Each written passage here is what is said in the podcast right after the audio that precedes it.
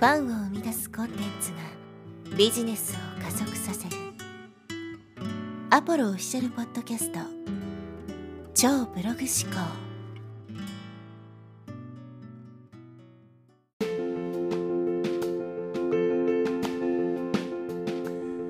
はい、えー、こんにちは、ポロです、えー。今日はですね、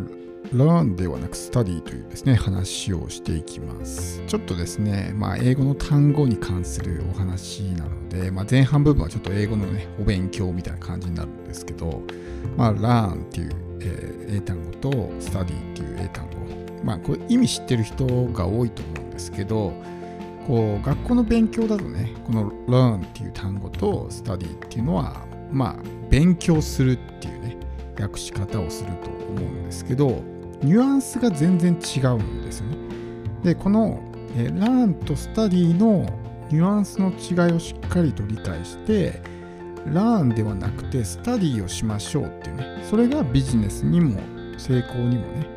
大きくつながってきますよっていうのが今回のメインテーマになります。で、Learn と Study の違いですね。まあこう、なんていうんですかね、英語のちょっと話になるんで、まあ英語興味ない人はね、まあ、聞き流してもらえればと思うんですけど、英語ってこう、日本語に無理やり訳そうとしないっていうのが一個のコツで、ニュアンスで覚えるって大事なんですよね。だからこう、例えば見るっていう言葉でも look とか see とか、まあいっぱいあるじゃないですか。どういう時は look を使って、どういう時は see を使うとか、いっぱいあるわけですよ。でもそれってどう違うんだっていうのは、こう、肌感覚で覚えるしかないんですね。日本語に訳すと両方見るみたいな感じになると思うんですけど、実際使うシチュエーションが違うんですよ、全然。で、それと同じで Learn と Study も、例えば日本語に訳そうと思ったら学ぶとか勉強するとかってねっていう風に訳すと思うんですけど、実は全然違うんですよ、こ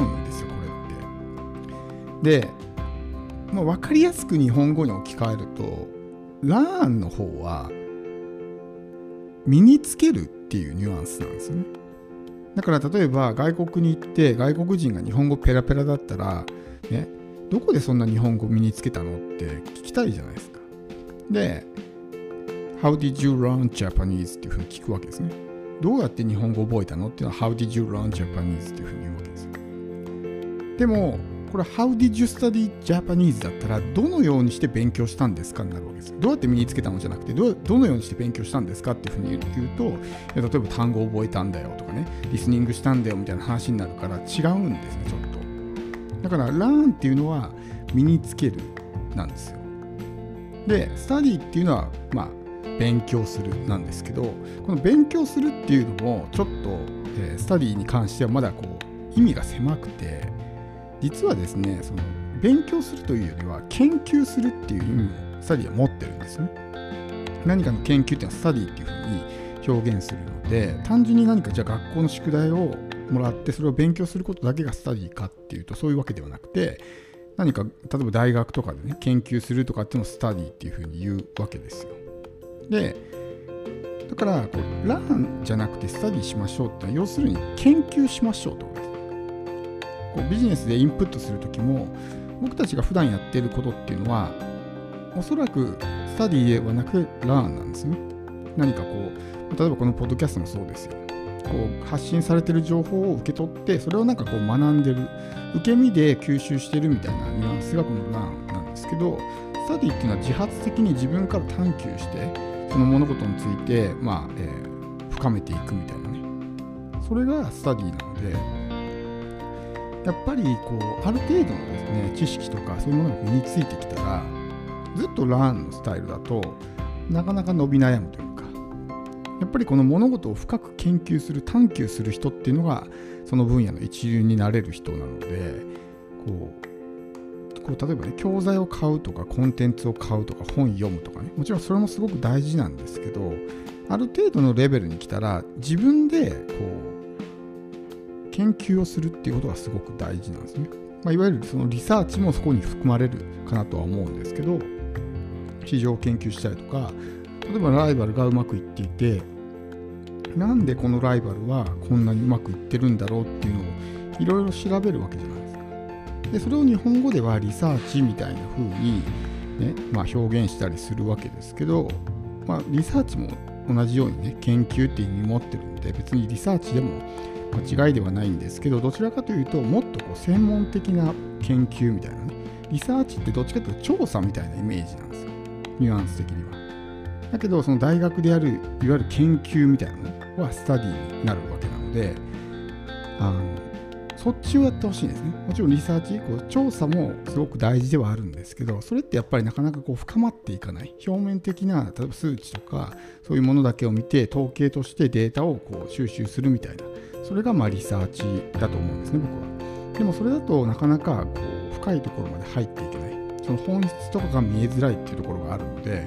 もうより深くこう本質の部分まで迫っていくっていうことを考えると、一個一個のその事象に対してスタディをする、研究をするっていうことがすごく大事かなというふうに思います。勉強っていうのは必ずしもその本を読むとかね、例えば教材を見る、聞くとかねっていうだけが勉強ではない、こう日常にもそういう素材がいっぱい溢れてるわけですよ。それこそビジネスだけじゃなくて、日常で起こるような出来事とかね、人とのやり取りとか、そういうところにもいろんな学びがあると思うんですけど、それを学びと捉えられるか、何も気づかずにそのままスルーしてしまうのかっていうのは、自分自身の姿勢が大きく影響を与えるわけですよね。何も考えてなければおそらく何の気づきも得られずにスルーしてしまうんですけど、ね、そういうアンテナを立てて何かこれ学びがあるかなとかっていうふうに意識してると、まあ、取り留めもないようなことにも思わぬ気づきがあったりとかね、そういうことに気づけるようになる。でそれが自分の人生とかビジネスにすごく生きてくるわけですよ。だから生きた素材がその自分の学びとして得られるわけです。必ずしもそういう例えば本とかに書かれていることだけがですね、自分にとって役に立つことではなくて、むしろそういう、まあ、自分オリジナルの研究の方が、ねえー、自分にとってはよりこう、えー、直結した内容になってたりとかね、やっぱり本とかっていうのは多数の人に向か、向けて書かれたものなので、まああの多くの人に当てはまるようなものが多いんですけど、それがじゃあ個別、より具体的に個別の人間にこうカスタマイズされて当てはまるかっていうところまではなかなかいかない、うん、だってこうね、大勢の人に当てはまらないようなことで、ほんのごく一部の人にしか当てはまらないようなことっていうのはやっぱり成立しないと思うんですね。そういう本とか教材とかっていうところだと、やっぱりできる限りたくさんの人にこう応用が効くような内容にする必要があるわけなんで、どうしてもそういう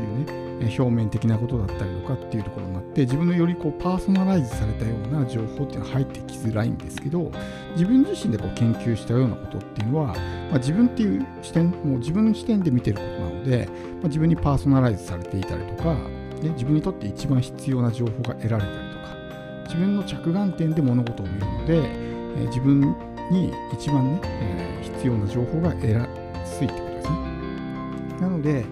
例えば本を読むにしても、その本読んで、あ、こういう情報があるんだっていうのだとラーンになっちゃうんですね、学びになっちゃうんです。もちろん学びも大事なんですけど、じゃあこれをスタディするとどういうふうになるかっていうと、なんでこの人こういうこと書いてんだろうなとか、なんでこういう構成にしたんだろうなっていう目線で見るのがスタディなんですよ。だからラーンだと単純にそこに書いてある情報を読んで、あ、勉強になったなっていうのでストップするのがラーンです。でスタディっていうのは、その本の書き手がなんでこういう順番でこういうこと語ってんだろうとかね、あ、こういうところ、ここの表現すごいいいなとかね、これなんか、あ、これこういう意味があってこういうふうに言ってるんだとかって、同じ本を読むっていう作業でもラーンなのかスタディなのかで全然その得られるものって違うと思うんですよ。だからやっぱりそのそういう気づきを得るんであれば、受動的にね、情報を受け取ってるっていうだけだとなかなかそういった気づきっていうのは得られないので、こう自発的にね、えー、情報を取りに行く必要がある。でそのためにはやっぱり研究する、探求するっていうのが大事なんですね。自分でこうそういうことにアンテナを立てて意識して物事をね、えー、理解を深めていくとっていうふうにすると、すごく質の高い学びが得られますし、それが大きな成果につながるということなんですね。やっぱりその特定の分野のエキスパートとか一流とかね、そういう人っていうのはやっぱりこう絶対このスタディっていうことをしてるんですね。ただノウハウを学んでそれを実践しますっていうのでは、まあ、二流止まりというか、まあそこまでね、えー、トップクラスにはなかなかなれないんですけど、やっぱり一流の人っていうのはそういう物事に対してすごい探求をしてるんですね。自分で自発的に研究してね、スタディをしてそれを、まあ、自分の事例に落とし込んで応用するみたいな、そういうことができる人がやっぱり一流になってるので、ぜひね、えー、もちろんラーも大事なんですけど、スタディを意識して、まあ、インプットをね、えー、してもらうとすごく大きな成果につながるかなと思います。